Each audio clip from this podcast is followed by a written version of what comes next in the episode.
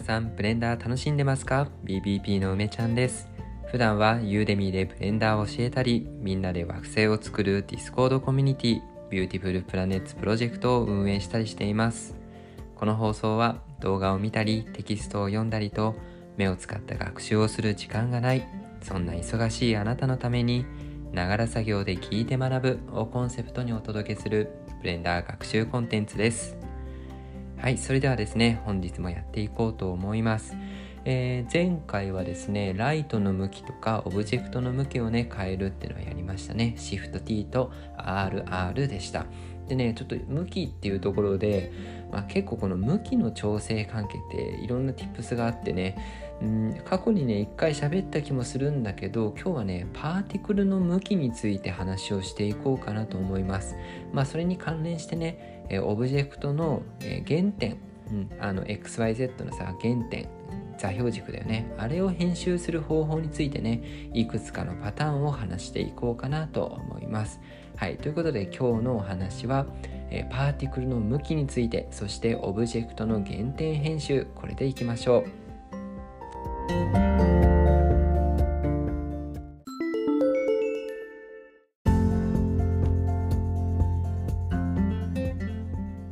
ゃあまずはねパーティクルシステムの向きなんだけどこれはねパーティクルのタイプはヘアってものを選んだ時の話だと思って聞いてください。ヘアパーティクルですね。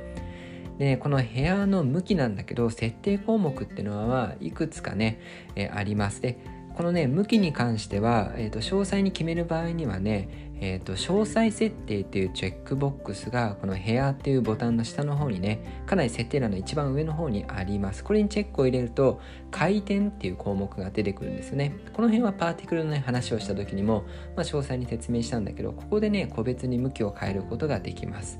で今回話したいのはねそこじゃなくてもうそもそもねその詳細設定って言ってるぐらいだからまあそれを設定しなくてもいい場合っていうのは結構あるんですよ。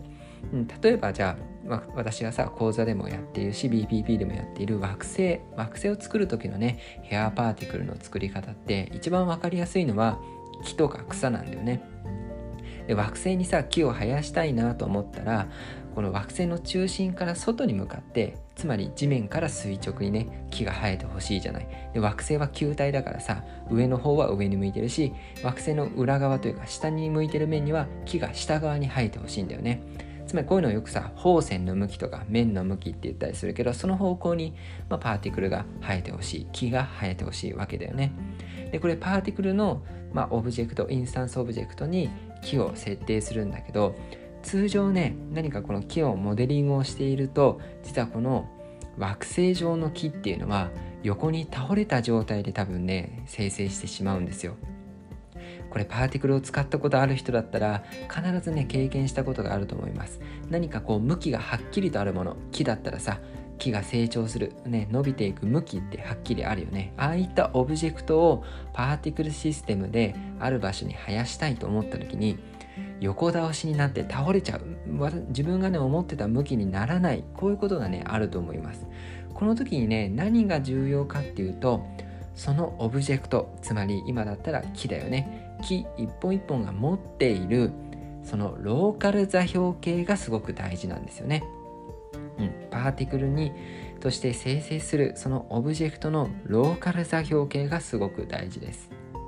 ローカル座標系ってね、通常は表示されてないんだけど、まあ、グローバル座標系、あのー 3D ビューポートの右上にね、表示されている上下方向が Z、ね、左右が X、前後が Y みたいなあの座標系に揃っているはずなのね。これを改めて確認するためにはオレンジ色の四角いアイコンオブジェクトプロパティの中のビューポート表示その中の座標軸ってところをチェック入れてくださいもう一度にねオレンジ色の四角のオブジェクトプロパティのビューポート表示その中の座標軸ってところにチェックを入れるとオブジェクトそれぞれが持っているローカル座標系っていうのを目で確認することができます、はい、まずここまでが準備だよねはい、こっから大事ですよ。えっ、ー、と、ローカル座標系はね、グローバル座標系と基本同じだよって言ってたから、普通に木をね、モデリングすると、上下方向が Z、つまり木の成長する方向、伸びる方向っていうのは Z になっているはずなんだよね。これがね、ちょっと問題なんですよ。パーティクルシステムでヘアを使ってねその惑星の上にパーティクルを生やした時惑星の放線方向つまり外を向いた方向っていうのは Y 軸が来るようになってるんだよねこれなんでなんだろうねうんもう一回よこの地面の上に木を生やそうと思ったらそのねえっ、ー、とパーティクルとして生成するオブジェクトの Y 軸が外を向くようになってるの。だから木をね Z 軸方向に生やしちゃってると。モデリングの時点でね木を Z 軸方向に伸ばしちゃってると木がね横倒しになっちゃうんですよ。はい。ここでねやるべきことは木の伸びる方向に Y 座標を持ってくるってことね。わかるかなオブジェクトが持っているローカル座標の Y を伸びる方向に編集してあげなきゃいけないわけですよ。これがね次のとこから話していこうと思う話なんだけどとりあえず大事なことはヘアパーティクルの生える向きっていうのは Y 軸方向なんだよこれをまず一つ押さえておきましょう。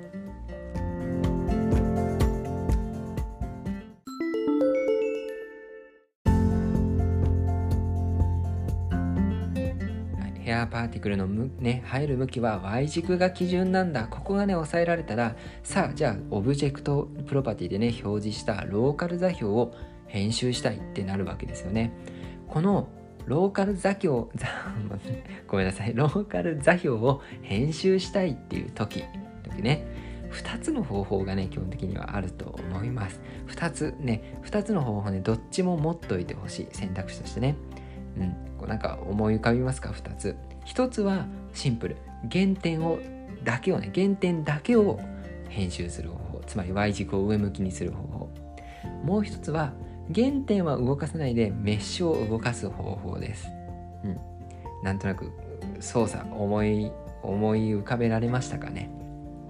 じゃあまず1つ目原点だけを編集する方法ですね。これはね、3D ビューポート右上にあるオプションっていう中を開くと、トランスフォーム影響の限定っていう項目があります。ここのね、原点にチェックを入れてあげて、それでね、あの GRS とかっていうこのいわゆるトランスフォームのね、ショートカットキーを押すことで、メッシュオブジェクトの原点だけ動かすことができます。だからこれ大抵の場合はね、えっ、ー、と、RX90。えー、回転するよ。X 軸周りにね90度。これを入力すると Z 軸の代わりに Y 軸がね木の伸びる方向に向いてくれるはずです。これが1つ目の方法。はい。2つ目はね、えー、メッシュだけを回転するっていう方法なんだよね。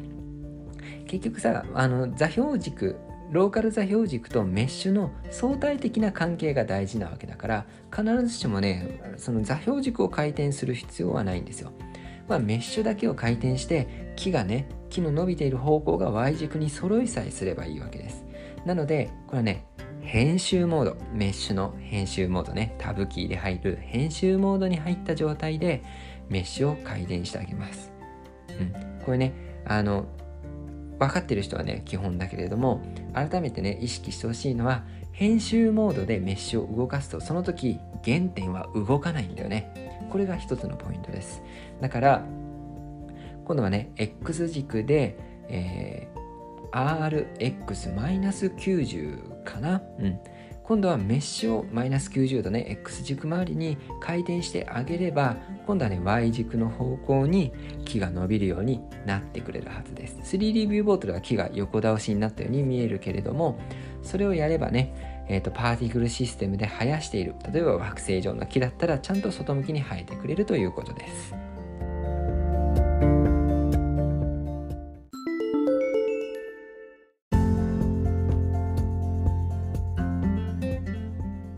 ということでね、今回はパーティクルシステム、その中のヘアタイプのヘアパーティクルっていうものを使った時に、そのね、ヘアの向きをしっかり座標系を意識してやっていこうねっていう話をしました。で、パーティクルがね、入る向きっていうのは、ローカル座標系の Y 軸が基準なんだよっていうことでしたね。ただ普通にモデリングすると、例えば木みたいなものね、上に伸びていくものっていうのの上方向っていうのは Z になってしまっているから、これを変えたいね。変える方法は2つあって、座標軸だけを編集する方法これは 3D ビューポート右上のオプションからやることができましたもう一つはねタブキーで編集モードに入って今度はメッシュだけを改善するっていう方法でしたね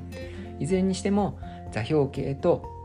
えー、ローカル座標軸とメッシュの位置関係がね、えー、Y 軸に木が伸びるようになる。これが大事だったんで座標を動かしてもいいしメッシュを動かしてもいいということでしたね。はい。ということでね、本日のブレンダーラジオは以上になります。えー、こんな感じでね、えー、今日は結構盛りだくさんだった気がしますけど、まあ大事なキーワードは Y 軸にパーティクルが向くよっていうこと。ね、あとは2つの方法で編集ができるよ。このキーワードだけでね、えー、しっかりお持ち帰って、実際に困った時にねこの話を思い出してくれたら、え、いいかなと思います。こんな感じで聞いてね、えー、知るっていうところからブレンダーを学ぶラジオをやっていますので、え、今後も是非聞いてみてください。はいそれでは皆さんブレンダー楽しんでいきましょう。バイバーイ。